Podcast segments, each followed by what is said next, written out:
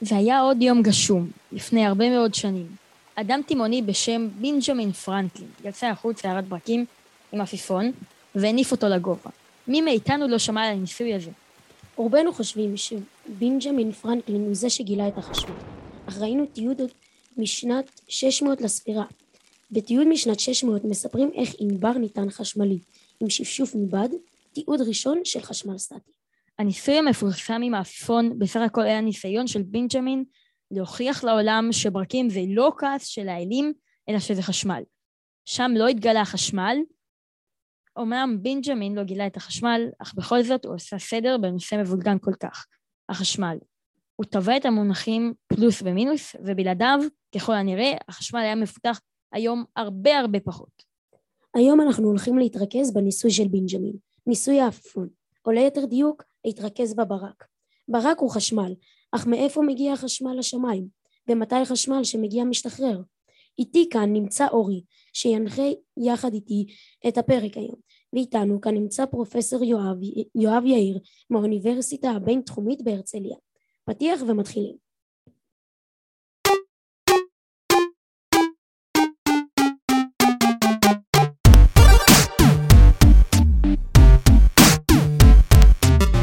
אז קודם כל, מה נשמע?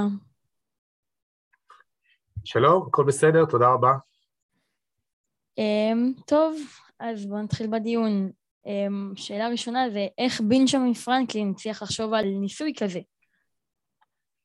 תראה, השאלה של uh, חשמל, של ברקים, מה הם ומה התכונות שלהם וכיצד הם נוצרים, העסיקה בני אדם עוד מהתקופות הקדומות. אתם יודעים שבתרבויות העתיקות ייחסו לברקים כוח אלוהי, הם חשבו, הקדמונים, שזה נשק בידי האלים. למשל, בתרבות הרומית והיוונית, מלך האלים היה יופיטר או זהוס, והיה לו ברקים שהוא היה משליך על ירביו. במיתולוגיה של אה, סקנדינביה, הארצות הבלטיות והסקנדינביות, תור עם פטיש הרעם שלו היה נחשב לאל בעל עוצמה. אז השאלה הזאת העסיקה הרבה מאוד, בייחוד את התרבויות שהתחילו לעסוק במדע, במדעי הטבע, הווה אומר היוונים ואחריהם הרומים. וההשערות שלהם היו שברקים נוצרים כתוצאה מהתנגשות בין עננים, בדומה לניצוצות שנוצרים כשמחככים אבני צור. אתם יודעים שלפעמים אפשר להדליק אש על ידי חיכוך של אה, אבני צור זו בזו ולהפיק ניצוץ חשמלי. אז זה מה שהיוונים חשבו. ובמשך מאות שנים כולל בתקופת ההשכלה והרנסאנס, כשהמדעי הטבע התחילו להתפתח, ובצורה ניסויית אנשים התחילו להעלות השערות על כל מיני תהליכים שרואים בעולם. אה, השאלה הזאת נשארה פתוחה, לא היה ברור. ופרנקלין אה, אה, אמר שהוא רוצה לבחון את טיבם של עננים, והאם יש קשר בין הטעינה החשמלית של תהליכים שאנחנו מכירים בחיי היום-יום, למשל, אם אתם לוקחים מוט של מתכת ומחככים אותו בצמר או בבד, אז הוא צובר מטען, מה שאנחנו יודעים להגיד שהוא היום מטען חשמלי, ואם תפזרו חתיכות נייר או נוצות או עלים, הם ידבקו אל המוט הזה, בגלל הטעינה החשמלית. אז הוא שאל את עצמו, האם מה שרואים בתהליכים, במה שנקרא סטטיקה, חשמל סטטי, האם יש קשר בין זה לבין ברקים? והוא הפריח עפיפון לתוך ענן שכזה, ענן שערה, ולחלק התחתון שלו הוא הצמיד מוט ממתכת, יש אומרים מפתח, יש אומרים מוט, והוא ראה שיש ניצוצות חשמליים שקופצים מה, מהחוט של העפיפון והמתכת שקשורה אליו, אל המתכת שהוא הצמיד אליו, וככה הוא הבין שלמעשה ענני שערה טעונים במטען חשמלי בדומה לתהליכי טעינה שמתרחשים גם על ידי תהליכים מכניים. ומכאן הוא הסיק שברק הוא תופעה חשמלית, והוא לא ידע איך זה קורה בתוך העננים, הוא רק ידע לעשות את הקישור הזה בין האנרגיה שנוצרת בתהליכים של חינוך, אה, של חיכוך, לבין מה שרואים בתוך עננים. יפה, אמ, אז נעבור לשאלה הבאה. כמה זמן לקח לבנג'מין להוכיח את זה, להוכיח את זה לעולם? אז זה סיפור מעניין גם כן, כי אתם יודעים, אז, במאה ה-18, לא היה אינטרנט, אפילו לא היה טלגרף, וידיעות על ניסויים בצד אחד של העולם לא עברו אה, לקהילה המדעית, אלא באמצעות אה, אוניות, אפילו מכתבים ששלחו עם אוניות. אז הוא עשה את הניסויים בפילדלפיה, והקהילה המדעית העולמית הייתה מרוכזת אז באירופה, צרפת, אנגליה, גרמניה, ששם היו הרבה יותר מתקדמים מאשר ארה"ב, שתזכרו, הייתה אז מדינה מאוד צעירה, עוד בכלל זה היה לפני העצמאות של, של ארה"ב, שהייתה ב-1776.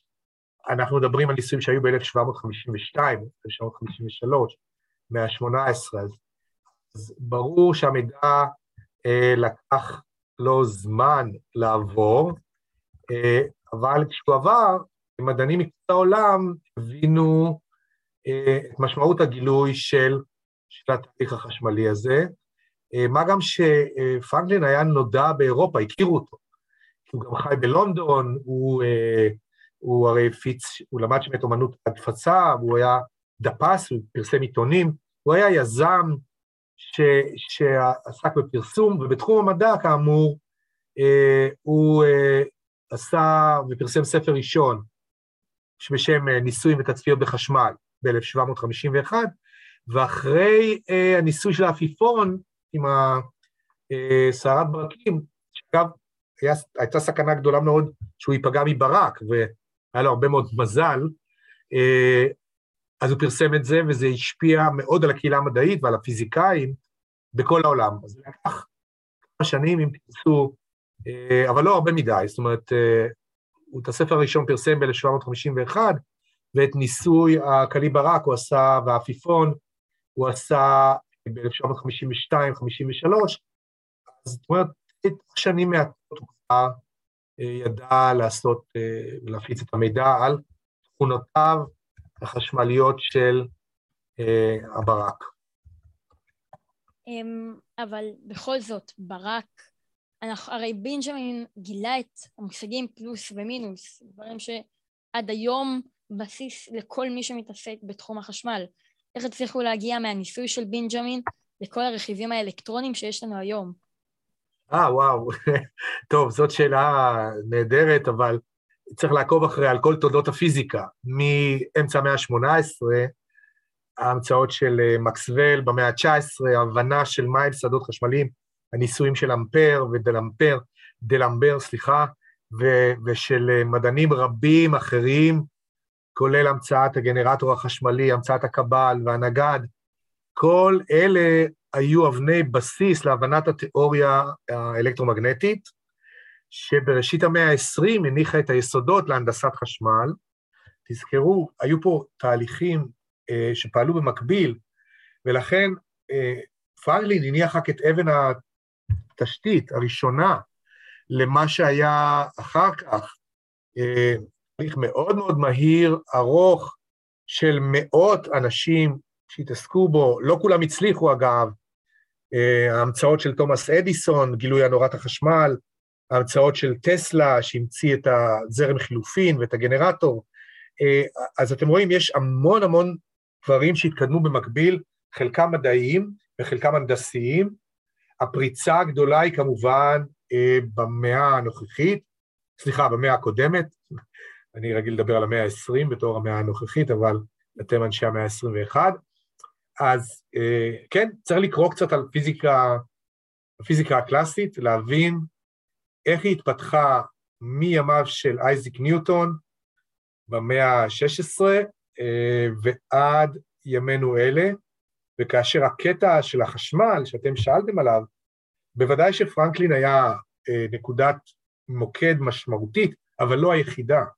היו הרבה מאוד דמויות ותחנות בדרך. ואיפה לדעתך, בלי בנג'מין, איפה היינו היום מבחינת החשמל? כן, טוב, אני רוצה להאמין שכמו שאומרים, nobody is irreplaceable.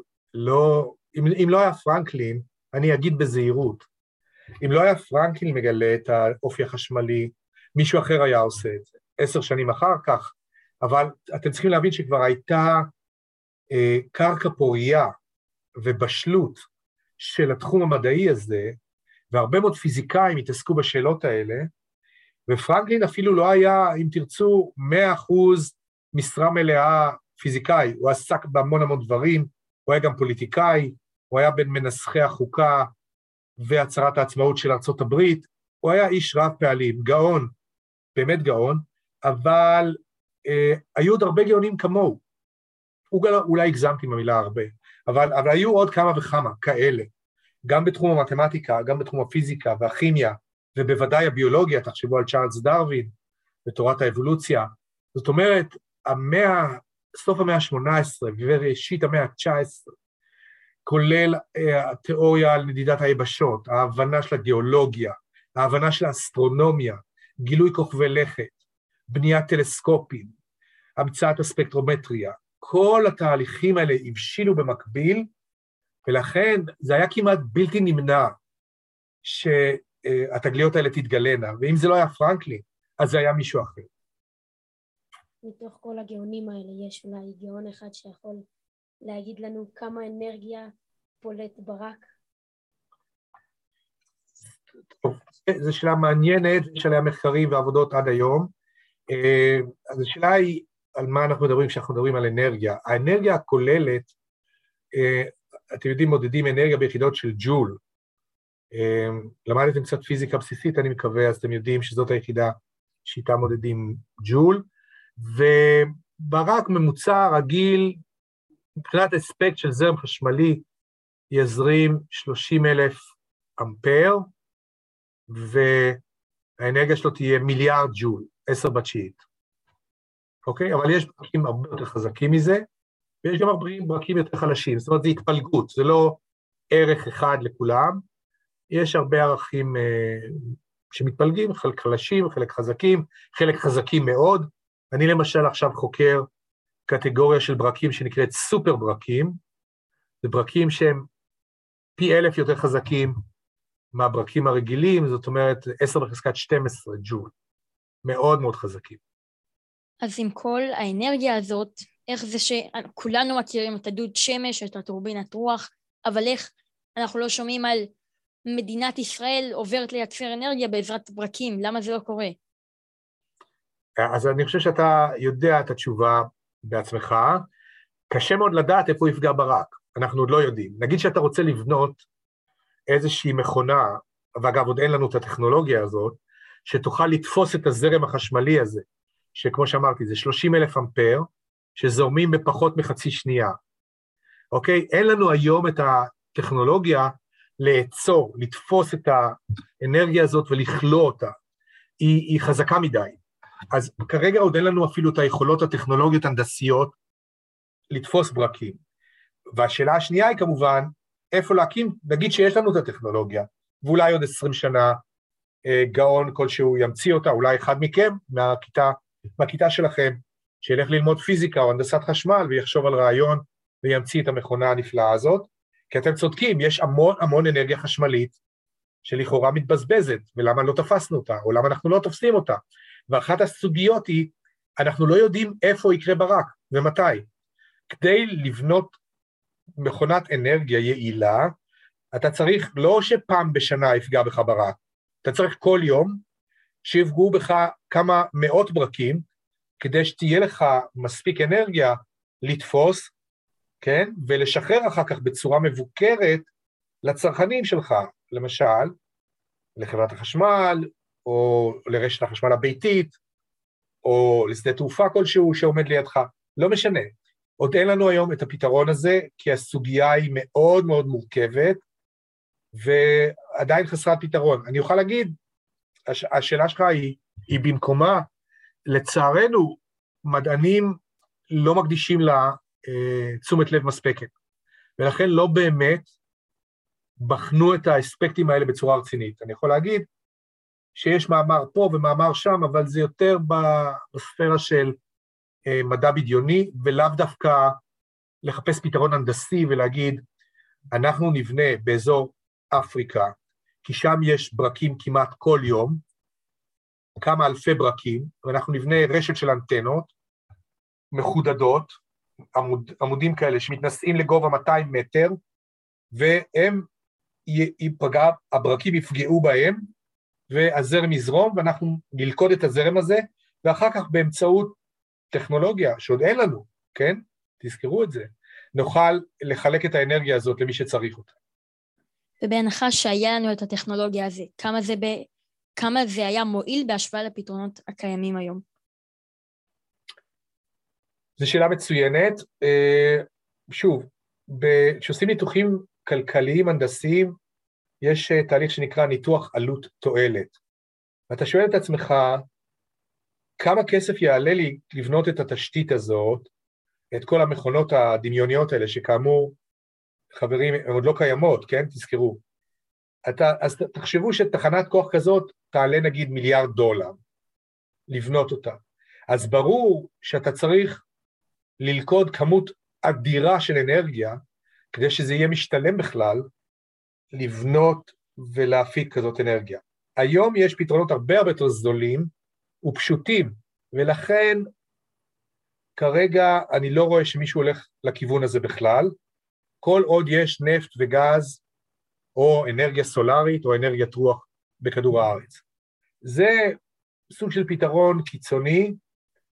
מצד שני, ברגע שנפצח את הבעיה ונפתור אותה, הוא יכול להיות מאוד מאוד אפקטיבי במקומות מסוימים, לא בכל כדור הארץ.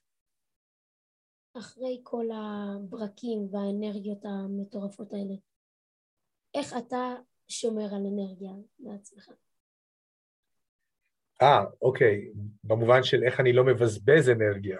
כן. כן. אה, טוב, אז אה, אני משתדל לעשות דברים פשוטים, אתם יודעים שכל אחד מכם יכול לעשות.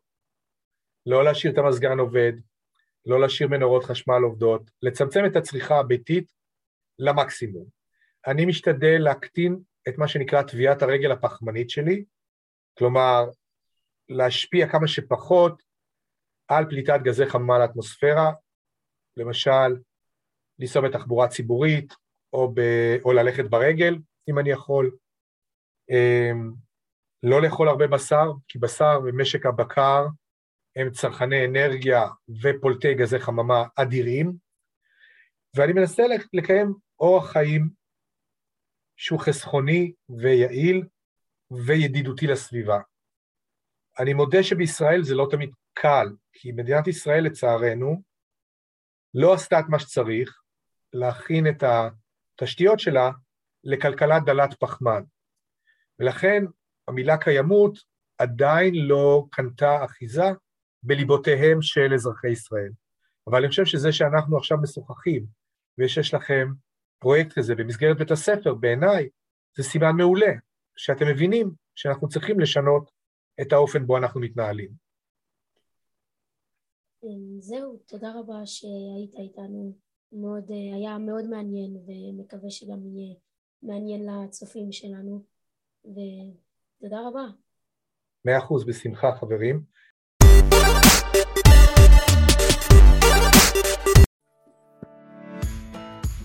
אמ, רגע לפני שמסיימים, תודה רבה על החסות שלנו, פיר ספוט, שבלעדיהם הפרק הזה לא היה קורה, ועוד פעם תודה ליואב יאיר שבא להתארח אצלנו היום.